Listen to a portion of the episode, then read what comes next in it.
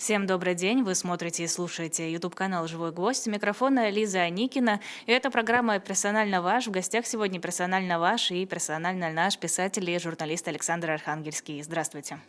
Здравствуйте. Давайте начнем с главной темы последних дней. Это протесты в Башкортостане, которые разрастаются, кажется, разрастаются. Сегодня мы видели хороводы, которые водили вышедшие на акции люди, видели задержание.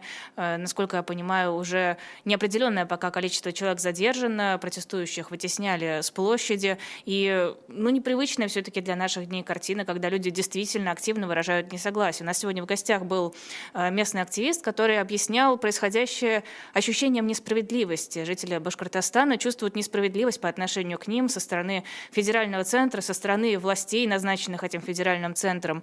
Как думаете, почему за столько лет российские власти не смогли установить какую-то гармонию? Все-таки нам постоянно говорят о том, что у нас многонациональный народ, что у нас такая большая, такая разная страна. Почему не смогли наладить как-то связи и сделать так, чтобы всех все устраивало? Хотя бы вот на таком бытовом уровне. Ну, так, чтобы всех все устраивало, не будет, не было никогда и никогда не будет. Для того и существуют механизмы неприятной демократии, чтобы раздражение локализовывалось в выборах. И чтобы люди могли высказать свое раздражение нормальным способом. В том числе, кстати, нормальный способ предполагает и массовый выход на улицы. И это у нас считается, что демократия возбуждает людей на возмущение. На самом деле демократия гасит возбуждение людей и гармонизирует общественные отношения до черты. Но она сама эту черту определяет. Где эта черта? Там желтые жилеты. Я могу все что угодно думать во Франции про желтых жилетов, про желтые жилеты, но и желтых жилетов тоже, наверное. Но ясно совершенно, что они не нарушают никаких основ государственного устройства. У нас же всякое движение влево, вправо, вверх, вбок, вниз нарушает это общее движение, поскольку движение монолитно, не имеет никаких выходов, никаких клапанов, которые открываются вовремя.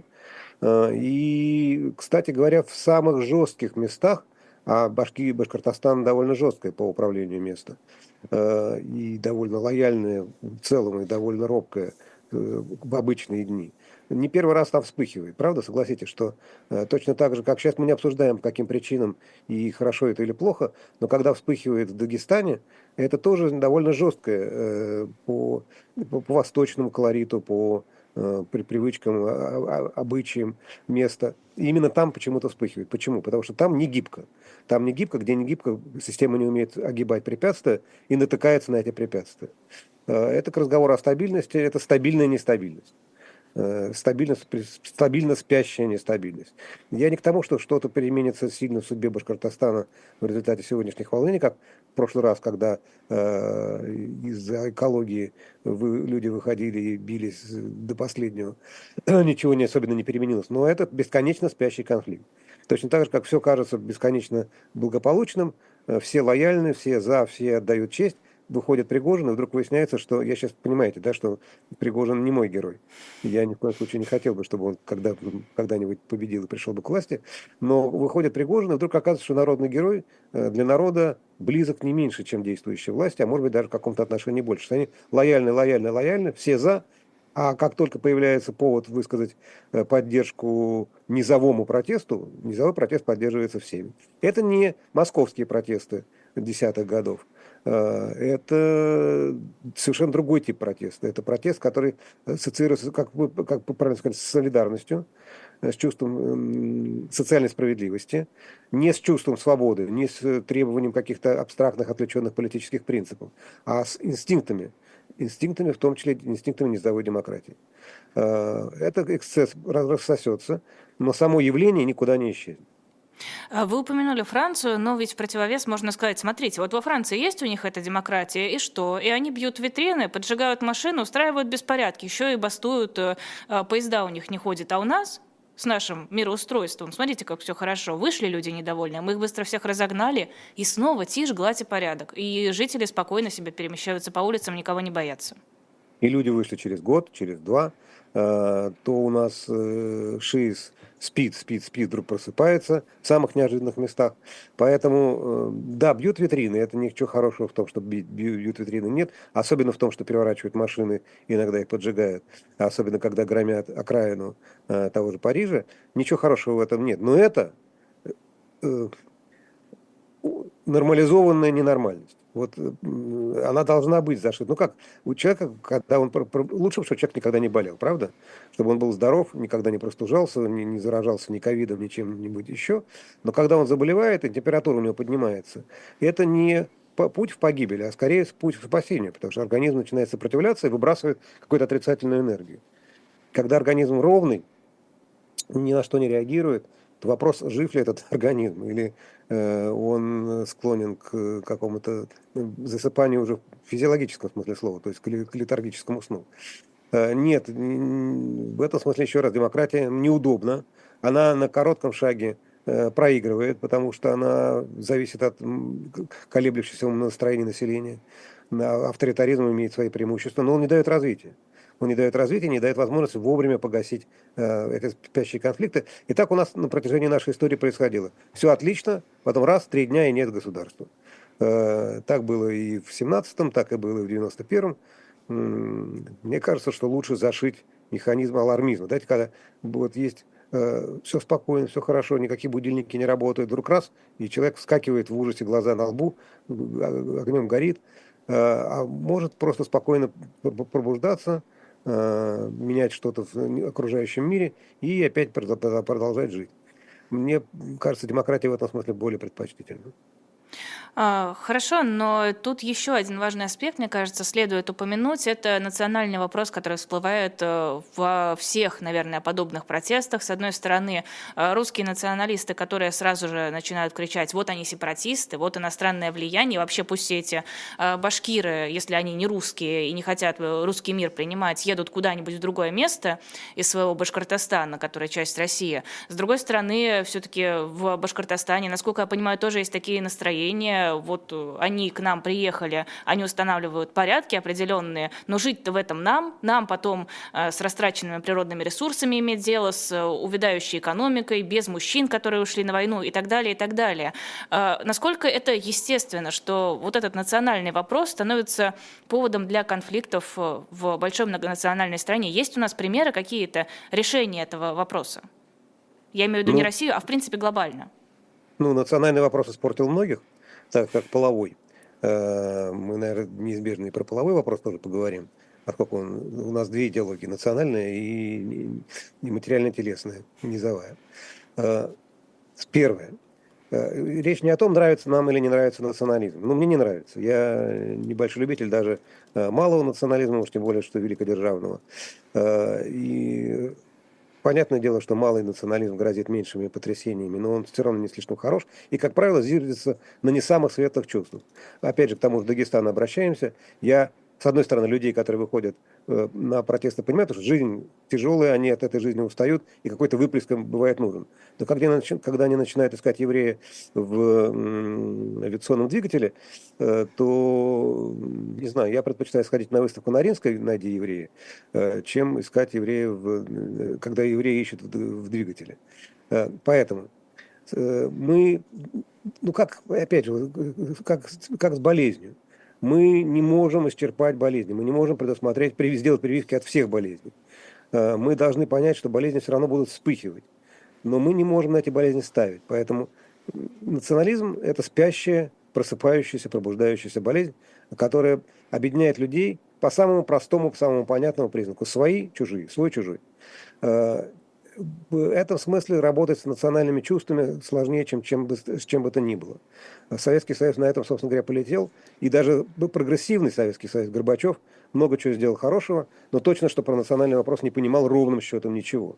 Я помню, как он ухитрился в течение одного заседания перессорить армян с азербайджанцами, так, чтобы и армяне, и азербайджанцы были недовольны в равной мере, потому что никто не понял, кому он играет, с кем он играет в поддавке. Он играл против всех, но против всех тоже играть невозможно.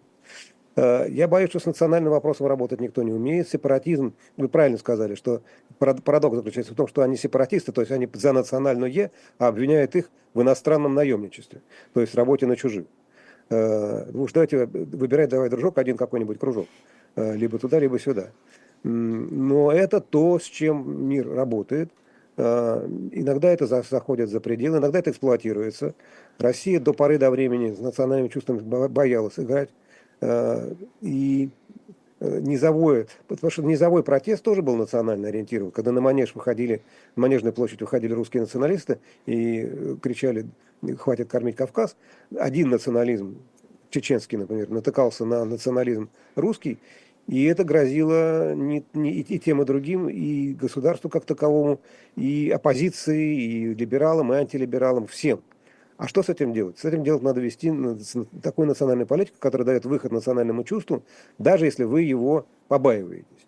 Ну, например, там, я не знаю, я боюсь накликать какие-нибудь... Не буду, потому что сейчас нас привлекут за шаманов якутских, и национальное чувство важно везде, в том числе и в Якутии, и в Дагестане, и в Москве, и везде. Но гармонизировать — это просто отдельная работа. Она, ну, не бином Ньютона. Ну, она просто не ведется, в какой-то момент она вспыхивает. Вопрос, какая национальная работа должна вестись? Вот, например, когда когда отменили обязательное изучение национального языка. Это было плохим решением? Или все-таки нужно, чтобы все учились на одном языке, раз уж они в одной большой стране? А вы можете мне ответить на вопрос, какая у нас большая страна? Вот она как Франция, как Германия, как Никарагуа. В смысле, какая? Все эти большие страны. Там везде разная политика. Например, во Франции, во французской школе невозможно, как мне кажется, представить себе крест или полумесяц на стене учебного заведения. Не потому что страна против христианства или против мусульманства, а просто она республиканская. Там наднациональные, надрелигиозные республиканские ценности. А в Германии, например, в Южной Германии, можно спорить и судиться из-за того, кресты висят у вас в школьных классах или не висят. Везде приняты разные решения, везде разные стандарты. Франция унифицированная. Россия унифицирована или нет? Она республика или она монархия? Или она конгломерат национальных территорий? Она кто? Российская Федерация. Федерация. Ну, записано у нас, во всяком случае, так. Или вы спрашиваете по факту? Она унитарная или федеральное государство? По факту, вот не юридически, все, что написано, правое. Извините, а можно мне шпаргалки? Я конспект не заучила. Ну, унитарная, да, там, где территориальный принцип важнее, чем любой иной, федерация учитывает федеральные интересы отдельных территорий. Ну, Соединенные Штаты Америки, гиперфедеральное, да, устройство. Каждый штат может отсуживать даже право президента баллотироваться, проходить праймерис в этом штате. В том-то все и дело, что мы живем как в унитарном государстве, называя себя федеральным. Федеральное, значит, большая самостоятельность регионов, больше риск в их взаимоотношениях, но и больше гармонизация, потому что всегда ведутся переговоры, и есть право, которое есть у одного штата, у одной территории нет у другого. Неважно. Важно, что мы живем с вами в государстве, которое до конца не определилось, кто оно, какое оно. Каковы пределы полномочий? Ну, хорошо, возьмем ельцинские времена, там 93-й год. Сейчас я выйду на Татарстан, про который вы намекали в своем вопросе. 93-й год. Мы помним, чем он закончился. Он кончился катастрофой 3-4 октября, когда пролилась сначала кровь на улицах Москвы и отчасти в других городах, и когда потом начался обстрел того, что мы называем Белым домом или парламентом. А летом шли переговоры с республиками и автономиями. У кого какие полномочия. Татарстан получил тогда свой знаменитый договор, по которому он мог унести ровно столько суверенитета, сколько был готов, за что был готов отвечать. Сегодня, мне кажется, что государство федеральное, центральное, авторитарное отбирает у регионов все полномочия, включая полномочия принять решение, на каких языках эти территории хотят разговаривать и учиться. Я считаю, это ошибкой. Татарстан. Одно дело — гарантия русского языка, как языка межнационального общения. Это очень важная государственная институция. Другое дело — гарантированные права изучения родного национального языка. Ну, в общем-то, не только Татарстан, простите, Башкортостан — та же самая история. Да, но началось с решения по Татарстану, с отмены гарантии изучения татарского языка в школах. Неважно. Важно, что есть часть территории, где это вызвало возмущение. В итоге, что мы напринимали? Например, возьмем литературу. У нас есть язык. У нас теперь есть предмет литература и родная литература. У нас есть предмет язык русский и язык родной. Теперь мы понимаем, что такое применительно к Татарстану и Башкортостану это значит. А что это значит применительно к Ленинградской области? А у вас закон один. В Ленинградской области у вас прокуратура может прийти в школу, поскольку школа государственный институт, она выполняет госзадание. И как вы, дорогие товарищи, выполнили госзадание по преподаванию родного языка? Какого родного языка? Ленинградского, областного. Местный жаргон. Да. Шаверма, поребрик. Мы изучали поребрик. Про литературу еще хоть можно выкрутиться из положения и сказать, что мы изучаем там, региональную литературу, то есть, грубо говоря, писатели Ленинградской области, которые в рамках большой литературы создали свою малую, узнаваемую, близкую по-соседски. А с языком что делать? Короче, мы запутываемся, и демократия, это, которая многими элитами, так называемыми, либо начальством, как я их называю, воспринимается как угроза, на самом деле есть выход. Они просто не понимают, что это клапаны. Система клапанов для поддержания жизни государства. Ну, что мы можем сделать? Можно только наблюдать и вздыхать. Все советы, мне кажется, уже даны, советы давать поздно. Надо просто надеяться на то, что проскочим. Как вы сказали, мы перейдем и к ЛГБТ. Сегодня саратовское издание «Свободные новости» смогло ознакомиться с копией решения Верховного суда о запрете движения ЛГБТ. В общем-то, наконец-то нам стало известно, что такое движение ЛГБТ, откуда оно взялось и что оно в себя включает. Включает оно, оказывается, в себя феминитивы, гей-парады, образ жизни, в частности, особенности выбора половых партнеров, интересы, потребности. В общем, тоже ничего конкретного, кроме феминитивов, но хоть что-то мы узнали. А еще в России оно появилось, оказывается, в Советском Союзе в 1984 году. Звучит настолько бредово, что становится понятно, почему заседание было закрытым. Ну, как бы такое позорище прилюдно выносить, ну, как-то неловко. Но, тем не менее, в России это принимается. Как это вообще возможно? Что это за абсурд на государственном уровне? Ну, я вас боюсь огорчить. Это с вашей и моей, наверное, точки зрения абсурд. А я с вами, поскольку я стараюсь бывать в разных институциональных средах, там в том числе не очень приятной, и наблюдать за людьми в том виде, в каком они существуют, а не в том, какими они мне представляются, я сам своими ушами, своими глазами видел людей на уровне муниципального начальства, на уровне даже, наверное, губернского начальства, которые искренне, не по приказу из Кремля, всерьез говорят про то, что наша трагедия заключается в том, что на нас надвигаются гендерно-нейтральные туалеты. Это... В смысле, серьезно? Они это говорят вот буквально на серьезных щах. И не потому, что Путин приказал.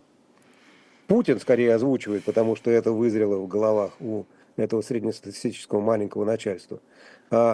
Серьезно выходит, мы на каком-то на одном неком собрании, не буду просто людей, которые меня туда позвали, подставлять, своими ушами слышу, выходит руководитель муниципального образования. Муниципального. И всерьез начинает рассуждать про то, что он будет спасать Европу от гендерно-нейтральных туалетов. Потому что, собственно говоря, вот это и есть причина наших битв, потому что на нас надвигаются гендерно-нейтральные туалеты. ЛГБТ уже надвинулся вплотную, уже победил почти, пол меняет, потому что тоже заговор против России, право на смену пола.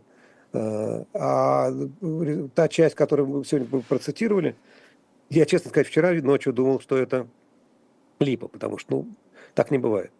Постановление 18-страничное, где, в частности, перечислены некоторые феминитивы, причем перечислены феминитив, который употребляется даже самим начальством, руководительница. Чем уж руководительница им не угодила, я не понимаю. Но надо какие-то признаки. Вторичные половые не годятся, значит, уже третичные половые признаки идут в дело. Но когда у вас нет общей идеологии, когда у вас нет общего пространства, когда каждый сам за себя, когда все атомизировано, ну, рано или поздно вы начинаете искать какую-то общую идеологию. Вдруг выясняете, что никакой общей идеологии, кроме тревоги за папу, родителя номер один, родителя номер два, и гендерно-нейтральные туалеты у вас нет. И это вас объединяет. Из-за этого вы идете на бой кровавый, и еще раз, со стороны это может показаться какой-то постмодернистской иронией времен Владислава Юрьевича Суркова. Это не ирония. Эти люди всерьез на это, об этом говорят. Ни один мускул на их лицах не трогает. Они бьют себя кулаком в грудь. Они из-за этого страшно переживают. Это не то, что... Это, в этой ситуации скорее можно спросить, задать вопрос, как мы можем существовать. Не как они могут существовать. Они реальность. А мы фантом. Мы когда... Да, я перебил вас. Не-не-не, я просто хотела поинтересоваться, вот если вы общаетесь с этими людьми, если вы их наблюдаете в естественной среде обитания, у вас, наверное, должно сложиться какое-то представление, откуда оно взялось. Откуда у взрослого человека в голове возникла такая страшная проблема, как гендерно-нейтральные туалеты, которые угрожают великой и могучей русской государственности? У меня нет ответа. Я не знаю. Я не знаю, в какой момент произошел перелом. То есть, смотрите, вот у вас когда-то, у них, тату бегали по сцене и кричали «нас не догонят». И все радовались. Я думаю, что те же самые муниципальные начальники, догадываясь о подтекстах этого, кто не догонит и кто эти девочки, какие роли, точнее говоря, они сценически выполняют, они страшно радовались, подпевали, в машинах у них это гремело, потом какой-то происходит перещелк, и вдруг выясняется, что бегать друг за другом и кричать «нас не догонят» нельзя, потому что нас уже догнали. Взяли за то самое место, которое волнует всех гораздо больше, чем голова и мозги в этой голове. И на нас эти страшные монстры в лице созданного в Соединенных Штатах для преодоления рождаемости ЛГБТ на нас надвигается. Еще ЛГБТ хоть какой-то миф, похоже на какой-то голливудский эпопой. Вот. У меня, кстати, дома тоже гендерно-нейтральный туалет. Все ходят в один. Второго они как-то не смогли завести. Боюсь, что... Вот с вас-то все и начинается. Да-да-да. Вот оттуда-то и растут ноги западные. Ну, вот западные ноги растут откуда, не знаю, но совершенно точно, что вместо того, чтобы заниматься реальностью, вместо того, чтобы заниматься... Я сейчас беру разные позиции. Не обязательно либеральных, можно и консервативных, и каких угодно. Заниматься страной, людьми, соседями, мы занимаемся черт знает чем. В итоге вопрос, эта идеология гендерно-нейтрального туалета надолго или она может долго продержаться? Нет. Она не может долго продержаться, но она часть какого-то большего процесса, потому что я вот только что написал статью для журнала «Горби», для следующего выпуска, поэтому все пересказывать не хочу. Но в частности, мне кажется, что от культурной политики больших идей, слишком больших идей, неподъемных для человека больших идей, мы перешли к культурной политике всеобщего захвата, когда она должна контролировать все сферы человеческой жизни, в том числе материально-телесный низ. Вот в этом смысле гендерно-нейтральная вечеринка, как ни странно, находится в одном ряду с большими процессами, потому что есть, конечно, техническая задача, чтобы все больше не осталось нелояльных, точнее говоря, чтобы больше не осталось нейтральных эстрадников, шоуменов, чтобы все шоу было либо за, либо против. И никаких больше кривляний, типа гонорара получаю, а участвовать ни в чем не хочу, чтобы это все закончилось. Но есть еще одна очень важная вещь. Это контроль за интимной частью человеческой жизни. Той частью жизни, которая никого, кроме нас, лично не касается. Вообще говоря, один из множества признаков тоталитаризма – это контроль за личной жизнью. Авторитаризм не покушается на наши даже идеи, авторитаризм покушается на наше поведение, но не покушается на то, в какой туалет мы ходим, и какие носки мы надеваем, и на какие места. И это, мне кажется, очень все серьезно, потому что вот мы про большие процессы замечаем, размышляем, раздумываем, а про малые, которые затрагивают каждого отдельно взятого человека, нет. И тогда не удивляйтесь, что у вас выход идет не через личную жизнь, эмоции, накапливающихся в этой жизни, а идет через выход на улицу. Я уверен, что гендерно-нейтральные туалеты не остановили бы Башкортостан от выхода на улицу, просто потому что процессы заморожены, выхода эмоций везде, повсеместно. На нас накинули сеточку непрозрачную, и внутри этой сеточки мы барахтаемся. Кто где? Кто в национальных чувствах, кто в религиозных, кто в антирелигиозных, кто в либеральных, кто в консервативных. Мы скованы одной цепью, мы связаны одной сетью. Честно говоря, мне было как-то спокойнее думать, что вот эти все официальные лица в строгих костюмах несут весь этот бред, хотя бы осознавая, что это бред, несут с какой-то конкретной целью, но тем не менее отделяя этот бред публичный от того, что они на самом деле думают. Потому что если в действительности все, что они говорят, соответствует их мировоззрению, то это ощущается гораздо страшнее. Ну, кремлевских не знаю, я их, к счастью, давно не видел. А вот что касается... Там-то люди уже циничнее, пожестче, им все равно, какую сторону пластинку крутить, налево или направо, они такие диджеи. Влево, вправо, ритм увеличили, ритм замедлили, поменяли пластиночку, никто ничего не заметил. А низовое начальство, оно искреннее. Я вот увидел абсолютную, ясную, беспримесную искренность. И мне перед кем было выслуживаться, они говорили друг с другом. Там не было какого-то крупного начальства, губернатора там не было, перед которым можно было выслужиться. Они просто друг с другом сердечно обменивались чувствами. Давайте про эстрадных поговорим. Вы их как раз затронули, упомянули. Вы сказали, что не должно остаться нейтральных, должны остаться только абсолютно и полностью лояльные. Да, мы видим, как потихоньку прогибают самых разных звезд, кого-то покрупнее, кого-то помельче. Мы видели людей, которые внезапно, несмотря на свои предыдущие какие-то высказывания или на предыдущее молчание, начали ездить на Донбасс с концертами или выступать на сцене с матерями солдатов, ну и так далее, и так далее. Говорить какие-то вещи в интервью. Я не очень понимаю, зачем власти вот таким образом прогибать под себя певцов, артистов. Все-таки, если такой человек молчит, мне кажется, это должно быть не очень страшно для нашего тоталитаризма. Нет, тоталитаризм, еще раз, где-то то ли у Льюиса, то ли у кого-то из таких религиозных писателей есть рассказ о том, как старший, наверное, у Льюиса в «Гнусике», есть рассказ о том, как старший черт воспитывает младшего, и делится, он не понимает, как эти христиане могут любить и не обладать возлюбленным целиком от начала до конца. Если бы я любил так, как призывает Христос, говорит он, я бы уж точно не отпустил, не дал бы никакой свободной воли. Надо съедать тех, кого ты любишь, внутри себя перемещать. И, конечно, сейчас от религиозного спустимся к нормальному политическому. Понятное дело, что между выхлопами, какие мы видим в Башкортостане, какие мы видим в Дагестане, какие мы видели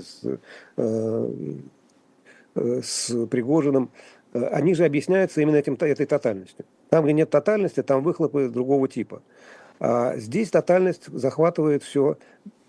Как империя, если мы перейдем от малого к большому, не может остановиться. Она прекрасно знает, что ей, например, там, в XIX веке в Среднюю Азию не очень надо. Скорее всего, это расширение чревато неуправляемостью. Но она не может остановиться. В этом ее внутренняя катастрофичность. Так и тоталитарный контроль не может остановиться даже там, где уже понимаешь, что не надо. «Все мое», — сказал Златов, «все мое», — сказал Булат. «Все куплю», — сказал Златов, «все возьму», — сказал Булат. Вот с двух сторон, с силовой и с денежной, сжатие клещей происходит, и людей как бы выдергивают из их нейтральной среды, перемещают, переносят в среду политически окрашенную. Понимают ли те, кто принимает такие решения? Многие наверняка понимают. Так же, как многие музейные, в том числе, я думаю, что и минкультовские, прекрасно понимают, что Троицу отдавать нельзя. Не потому, что ты лоялен или не лоялен. Ты можешь быть сколько угодно лоялен, но если ты музейный, то ты понимаешь, что Троицу отдавать нельзя. Но ты ее отдаешь, потому что тебе приказывают. Доволен ли ты? Нет, ты недоволен. Зачем перегибать палку настолько, чтобы вызывать сопротивление лоялистского, подчеркиваю, не революционного, а лоялистского музейного сословия? А затем, что не можем остановиться. Про одного писателя, автора гимна, не будем называть его фамилию, рассказывали, что он один раз пришел получать денежные пособия в Литфонд. Его спросили: «Сергей Ильич, а вам зачем?» Он посмотрел, подумал: почему не взять, если можно? Вот примерно так же и с контролем. Почему не взять еще контроля, если можно? Не должно быть четкое распределение. Налево-направо, мальчики, девочки. Спасибо, что еще не вводят раздельное обучение.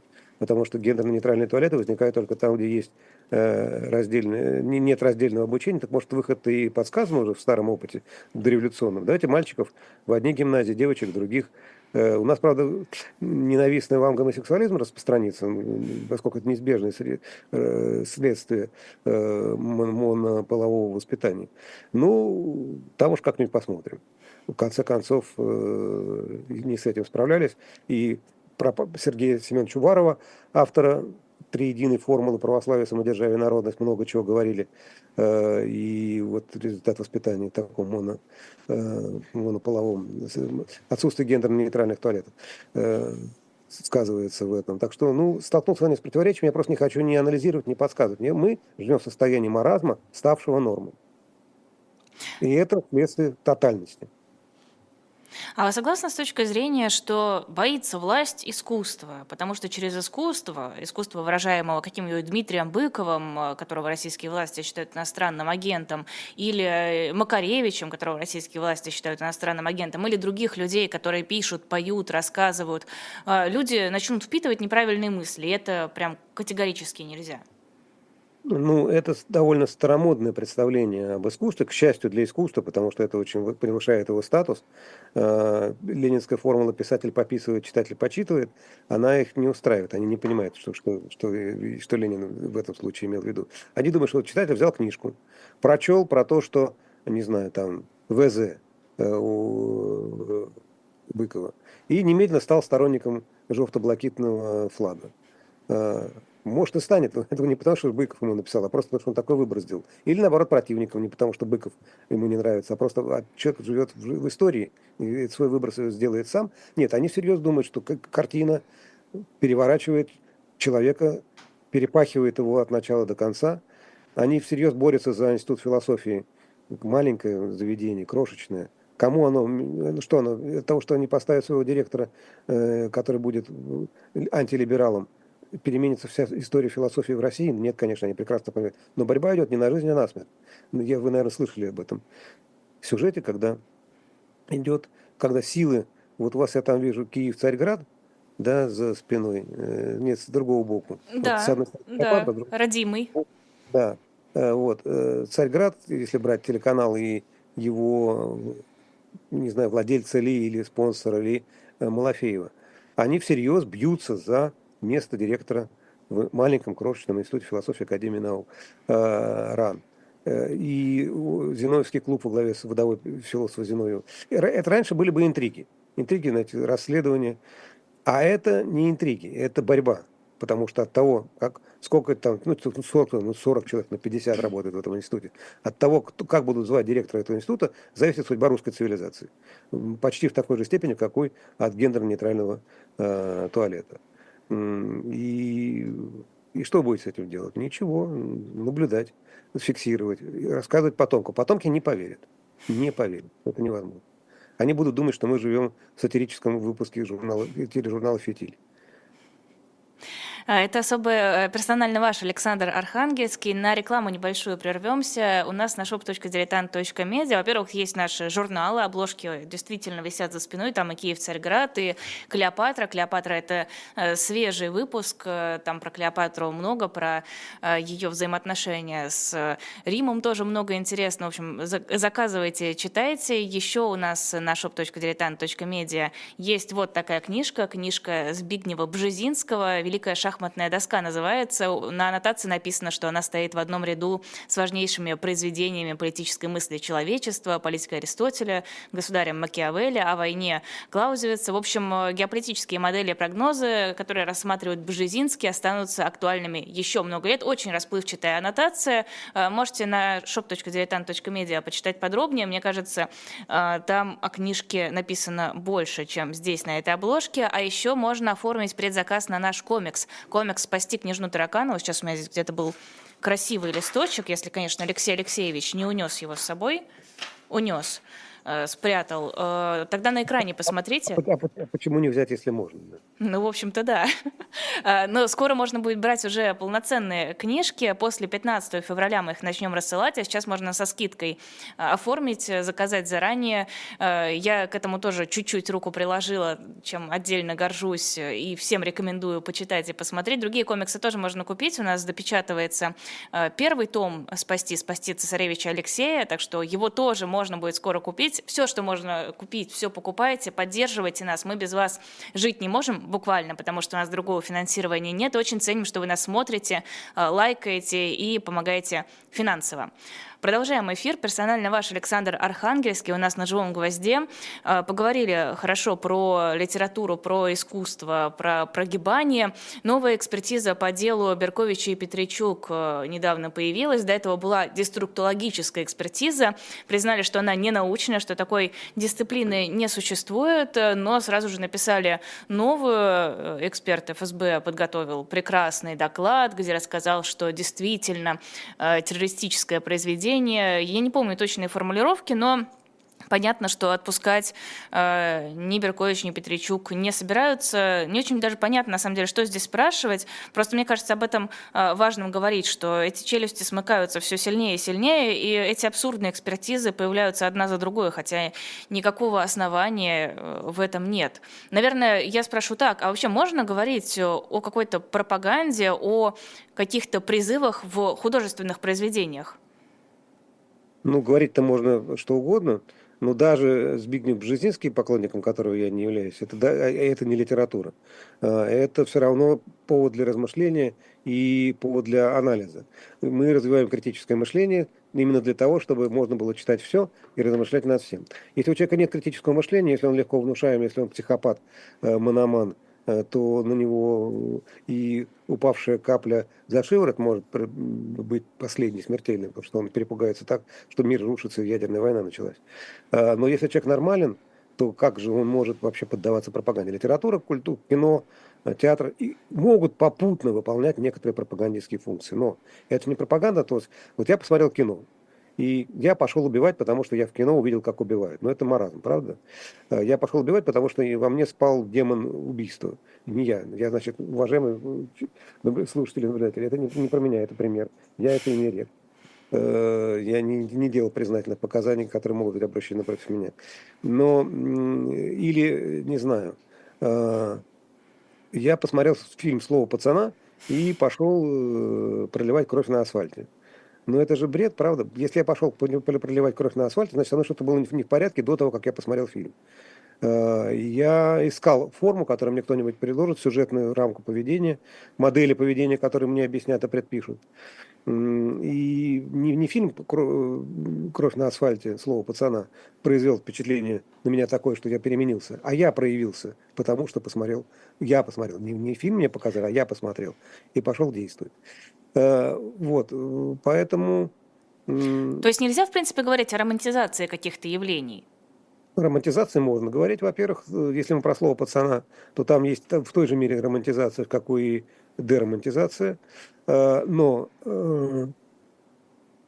как вам сказать, если взрослый человек смотрит кино и идет, берет биту и начинает бить витрины вокруг, то это не потому, что кино ему подсказало про эти биты, а потому что бита спала в нем и пробудилась после встречи с кино. Романтизация – вещь не очень хорошая, но хорошо, «Однажды в Америке» или возьмем фильм, очень нравящийся нынешним элитам, «Бригада». Романтизируется там зло? Ну, в какой-то мере романтизируется, в той же мере, в какой показано, как зло самоуничтожается, оно самопоглощается. Но даже если бы этого не было, ну еще раз, мы смотрим Ларса фон Триера. Не самые симпатичные картинки он нам показывает, правда? Но из этого уже не следует, что Ларс фон Триер виноват в том, что люди сходят с ума порой. Ну, не Ларс фон Триер, кто угодно, только не он. Хорошо это или плохо, нравится или не нравится, это принимаешь, не принимаешь, твой выбор. Но не... Ларс фон Триер на страшном суде будет отвечать за то, что ты сделал. Но, с другой стороны, ведь можно сказать, простите, что демоны спят в каждом из нас, и вот эти вот произведения, вот эти вот все пропагандирующие ЛГБТ, терроризм, экстремизм и прочие страшные вещи, они позволяют им проснуться. Не было бы этих произведений, спали бы эти демоны дальше. Кто пробудил демона, борца с Европой гендерно-нейтральных туалетов в главе муниципального образования? Какое кино? Покажите мне, пожалуйста. Это было... Высшие силы были. Они направили его на борьбу со злом и сатанизмом.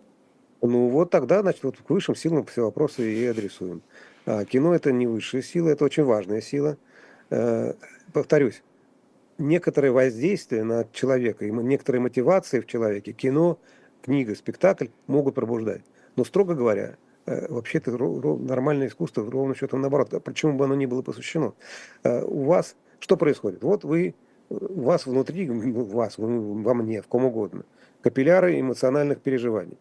Я встречаюсь со стрессом, который каждый день меня преследует на улице, в доме и на работе.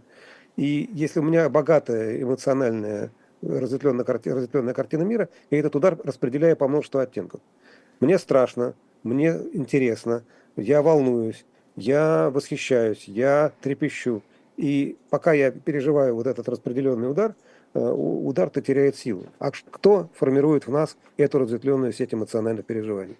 Какая? Ну, ФСБ или роман? Ну, роман, написанный сотрудником ФСБ, тоже побуждает эти чувства, я надеюсь. Вот. Но понятно, что искусство про то, как адаптироваться эмоционально, эстетически, адаптироваться к вызовам, бесконечным вызовам жизни, а не про то, как взять. Это слоган полемический.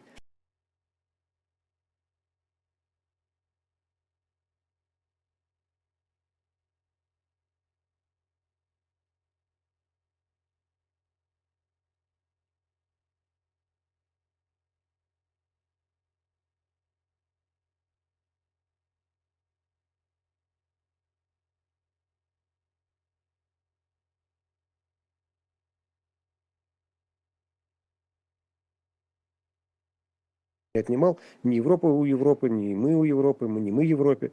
А давайте жить свою жизнь. Вот это, мне кажется, гораздо более сложное искусство, чем рассуждение о пропаганде, контрпропаганде, идеологии и иных прочих штучках. Видели, наверное, предложение ввести еще одну статью о дискредитации, но на этот раз о дискредитации учителей. Мы сегодня говорили об этом с Алексеем Венедиктовым в эфире. Он говорил о том, что учителя — это действительно очень уязвимая категория. В школе, наверное, самая уязвимая. Мне интересно ваше мнение, вот ваша позиция. Насколько нужно каким-то отдельным законом защищать учителей?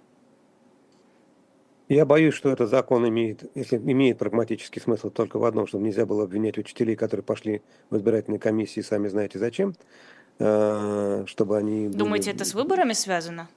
Не с этими, не ближайшими, вообще на будущее. Это формирование системы. Потому что защищать учителя в рамках действующего законодательства и так можно. Например, там, ну, бывают разные ученики. Бывают ученики, которые не просто достают учителя, но и издеваются над учителями, подстраивают им всякого рода гадости. Но мне кажется, для действующего законодательства вполне хватает, чтобы защитить учителя от уголовного до административного права. А что значит защищать законом дискредитацию учителя? Я, убей бог, не понимаю. Но чтобы вот ученики не снимали учителя во время уроков, например, не выкладывали скрины переписок с комментариями: «Ахаха, посмотрите, какая у нас глупая учительница». Знаете, когда я достиг пика своей славы? Когда один двоечник посмотрел передачу, которую я записывал, лекцию, точнее говоря, о блоке для канала «Карусель», был такой канал. Еще все равно будут скрины. Ну, будут. Школьники все равно технически более развиты, чем их учителя. Они найдут способ анонимно, через третьи руки, через 25-й сервер, анонимизируя до предела, приписывая чату GPT. Все равно найдут выход из тупика. Ну, можно потратить огромные деньги на эту борьбу, на еще другую борьбу. Но это бюрократическая самодеятельность, потому что если люди не знают, чем заняться, они придумывают новые инициативы. Вместо этого лучше бы решали проблемы башкирских экологистов.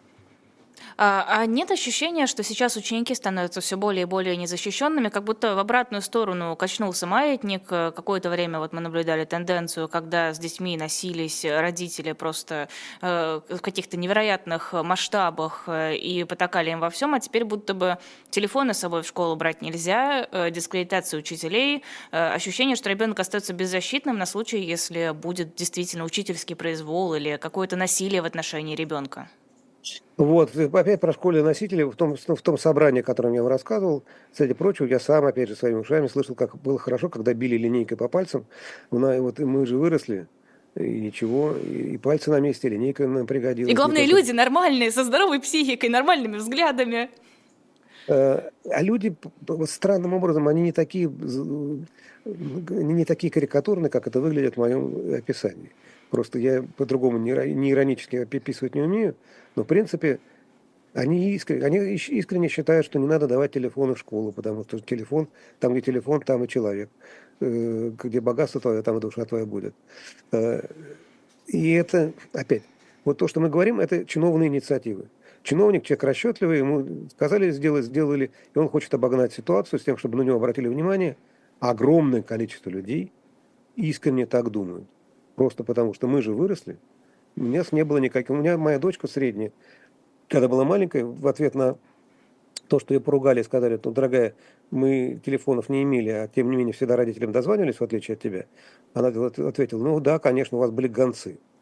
И голубей еще посылали. Голубей — это уже следующий этап, это века спустя. Наше представление, мы из эпохи, где были гонцы, руководим чатом GPT. Ну хорошо, окей, чем кончится? Кто сильнее, гонцы или чат? Мне что-то подсказывает, что чат сильнее.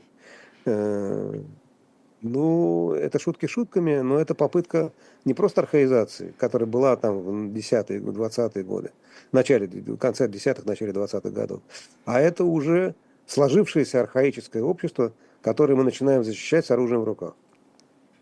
С одной стороны, наверное, это нормально, когда человек думает, что в его-то прошлом трава была зеленее, бабу в поле рожали, без всяких посудомоек мы справлялись, и образование было лучше, медицина великолепная, не то что в нынешнее время. А, еще пломбир был замечательный. Но почему какие-то страны могут идти вперед, оставляя позади вот это вот консервативное прошлое, а какие-то настолько вцепляются в старые победы, в старые устои, что просто невозможно как-то двигаться дальше? Ну, сейчас мы как в анекдоте про водопроводчика, хозяин системы менять надо. Ну, в утешение. Люди меняются медленно, и просто разномерность. У всякой страны свой шаг, свой размер шага в истории. Многие начали раньше, чем мы, раньше пришли к результатам, которых мы только можем мечтать, просто потому что они раньше начали. Кто рано встал, тому и Бог подал. Мы начали попозже, рано или поздно наш час в истории придет. Я сейчас не про либералов, антилибералов, мне просто надоела эта оппозиция. Я про нормальное человеческое развитие, когда и либералам, и консерваторам находятся в общем пространстве политического делания место и роль. И социал-демократам, и левым, и правым. Так что этот час придет, но сейчас мы переживаем вот такой период истории, его надо просто прожить. Жаль, я не уверен, что мне удастся дожить до следующей итерации истории. Но кто узнает, может, и мне еще раз повезет. Я все-таки видел, и начал работать при поздней советской власти, потом видел 90-е, потом видел перемены нулевых. Сейчас совершенно какой же 4-й период, будет, может, и 5-й. Но и 5-й тоже не до конца. И все хорошее тоже кончится, и плохое тоже кончится. Я сейчас как экклезиаст. Начали мы с Башкортостана, продолжили экклезиастом. У нас в Госдуме еще обвинили иноагентов в попытке сорвать президентские выборы. И что-то вот я, как не считаю, заявление Госдумы создает ощущение, что оно все такое хрупкое. ЛГБТ угрожает со всех сторон. Туалеты вот-вот страну развалят. Иноагенты в количестве там 100 с лишним штук могут выборы сорвать. Почему? 261 адепт международного движения ЛГБТ. Вот. Очень много врагов, все они очень опасные, а государственность у нас такая уязвимая. Почему создают такой образ? Почему создают образ слабой и хрупкой страны? Ну, это просто, понимаешь, когда идет противоестественный отбор, происходит измельчание и ухудшение. Когда вы ставите на входе рамку, отсеивающую, отталкивающую все крупное, масштабное и способное на самостоятельное мышление. Вы отбираете людей, которые готовы играть в вашу игру, ну и все, и что вы получаете? Вы получаете измельчание. Измельчание предполагает глупость. Ну, понятное дело, что интриги вокруг выборов большой нет. Понятно, что они произойдут. Понятно, что они произойдут так, как задумывал Кремль. Не потому, что будет приписано, а просто потому, что на сегодняшний день реальность такова. Точка. Чего нервничать? Я даже до того, как все хрупкое, хотел бы спросить у них, правда, они не ответят. А чего вы, собственно говоря, так нервничаете, если все так хорошо? На самом деле, пока все хорошо. Вы, если готовитесь к каким-то потрясениям, так готовьтесь к ним. А если здесь и сейчас, то чего вы тратите силы? Потому что идет, ответят они мне, ухудшающий отбор. Ну, то есть они мне так не ответят, это я сам за них. Как в плохой пьесе, я чудище поганое, о трех головах, съем тебя, нехороший человек. Ну, а так они не ответят, но это же правда. Идет ухудшающий отбор, мельчающий отбор. Ну, что, я тут бессилен что-либо изменить. YouTube удалил канал Михалкова, Бесогон ТВ. Будете скучать? Скучать не буду, но я вообще против удаления. Вот у меня позиция такая. Мы... Как, если мы требуем, чтобы было открытое пространство, ну, значит, там, в этом открытом пространстве, не надо все обеззараживать. Обеззараживается это другим способом, критическим мышлением. Я, между прочим, буду тосковать по этому каналу, хотя потому, что, когда я читал лекции по медиаграмотности, я там подбирал отличные, очень яркие примеры того, как идет медиаподтасовка, как идет набор медиаприемов пропаганды. Вот откуда я теперь буду это брать? На Рутюбе? Ну, пойду на Рутюб, что делать? Скачаю там. Нет, это мне кажется, что это странная вещь. Устраивать, вот, как сказать, посеяны добрые цветы и злые цветы. Не надо выдергивать злые, потому что заодно и добрые вытянешь. Поэтому вот у меня непопулярная точка зрения. Что бы я ни думал про Бесогона, у Бесогона такое же право, если на него не подали в суд, появляться на Ютубе, как у Катерины Гордеевой, при том, что Катерину Гордееву я люблю, а к Бесогону понятно, как отношусь. Или, да, надо добавить, что признана иноагентом. Так? Или еще кого похуже, кто признан нежелательными. Все должны иметь право высказывания, а решать должен независимый, независящий, свободный суд. Хорошо, но вот у Михалкова там помимо пропаганды были еще всякие конспирологические идеи. Насколько я помню, честно, не смотрела ни одного выпуска, знаю только по мемам и по каким-то комментариям относительно его видеороликов. Там антиваксерские и прочие, ну, довольно опасные штуки. Может быть, таких все-таки нужно изолировать? По решению суда на основании закона. Вот это как с санкциями. Санкции нужно иметь право оспаривать в законе, в суде на основе действующего закона, потому что никакого института более совершенного, чем несовершенный суд, человечество не придумал. Потому что я вот приду, я управлять условным YouTube. Я сейчас вам так его зачищу, что YouTube превратится в дистиллированную, никому не нужную, сладкую либеральную конфетку. Придет руководить какой-нибудь Дугин, то мы понимаем, во что превратится YouTube. Надо сделать так, чтобы ни я, ни Дугин, никто иной без суда не мог ничего зачищать. Это открытое информационное поле. А если у вас есть ощущение, что антиваксерские какие-то вещи нарушают закон, ну, вперед из песни. Суд для этого существует. Но для этого надо сначала независимый суд создать. А дальше хозяин систему менять надо. Как думаете, почему людям вообще такое нравится? Вот почему им хочется слушать Михалкова? Ну, он большой, крупный, обаятельный когда-то был. По старой памяти слушают Михалкова? Это раз. Два. Он стал на точку зрения массовой аудитории. Своей массовой аудитории, консервативной. И он как бы в ее страхе выговаривает в просвещенной как бы интеллектуальной форме. Как бы, это подчеркиваю. И смотрите, вот что я делаю. Я сижу и просто смертельно боюсь. Все вокруг меня ужасно. Вокруг меня солнце заходит, и завтра неизвестно заходит, и неизвестно завтра взойдет ли. Вокруг меня бесконечные новые болезни, люди меняющиеся, дети, которые вдруг понимают в технике больше, чем я. Ужасно жить. Я немножко стесняюсь, потому что я понимаю, что это мое немножко такое архаическое сознание.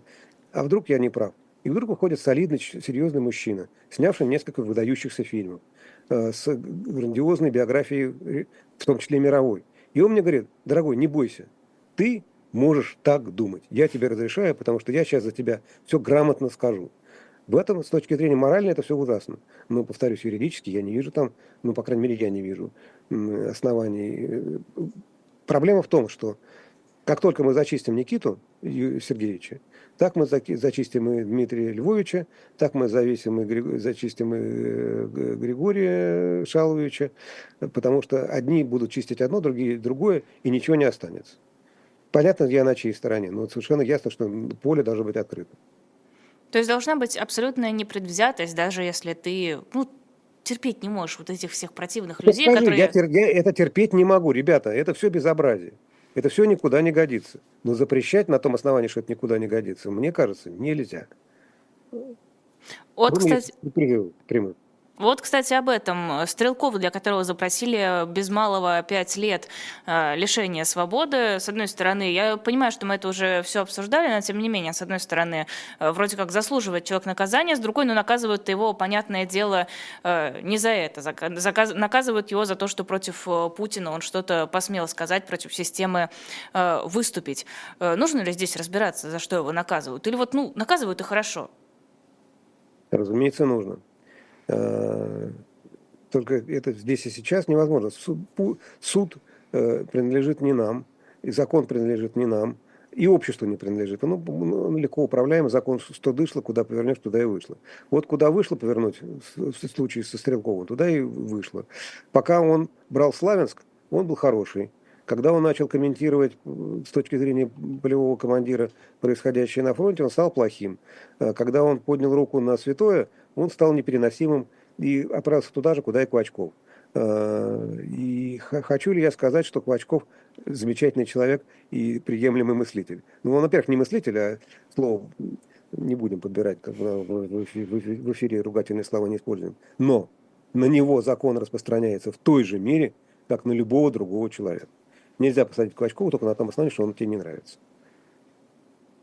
Спасибо огромное. Это был Александр Архангельский в нашем эфире, журналист и писатель. Ставьте нам лайк, подписывайтесь на наш YouTube-канал. Сразу после этого эфира будет программа «Настоящий полковник» с Александром Минкиным. Поговорим о Пушкине, Моцарт и Сальери у нас сегодня в программе. Потом в 20 часов программа «2024». В гостях Карина Москаленко, ведущий Максим Курников. И в промежутке на YouTube-канале «Дилетант» программа «Дилетанты», тема «Ленин. Последние годы» и «Судьба революции». Как всегда, ведущий Сергей Бунтман и Айдар Ахмадиев. Не пропускайте. Ну, конечно, спасибо, что были сегодня. И встретимся с вами завтра в утреннем развороте в 9 часов утра с Евгенией Большаковой. Мы будем в этой студии. И будем рады, если вас будет много. Все-таки не зря же мы встаем ни свет, ни заря и приезжаем сюда, чтобы с вами пообщаться. Всем спасибо и до завтра.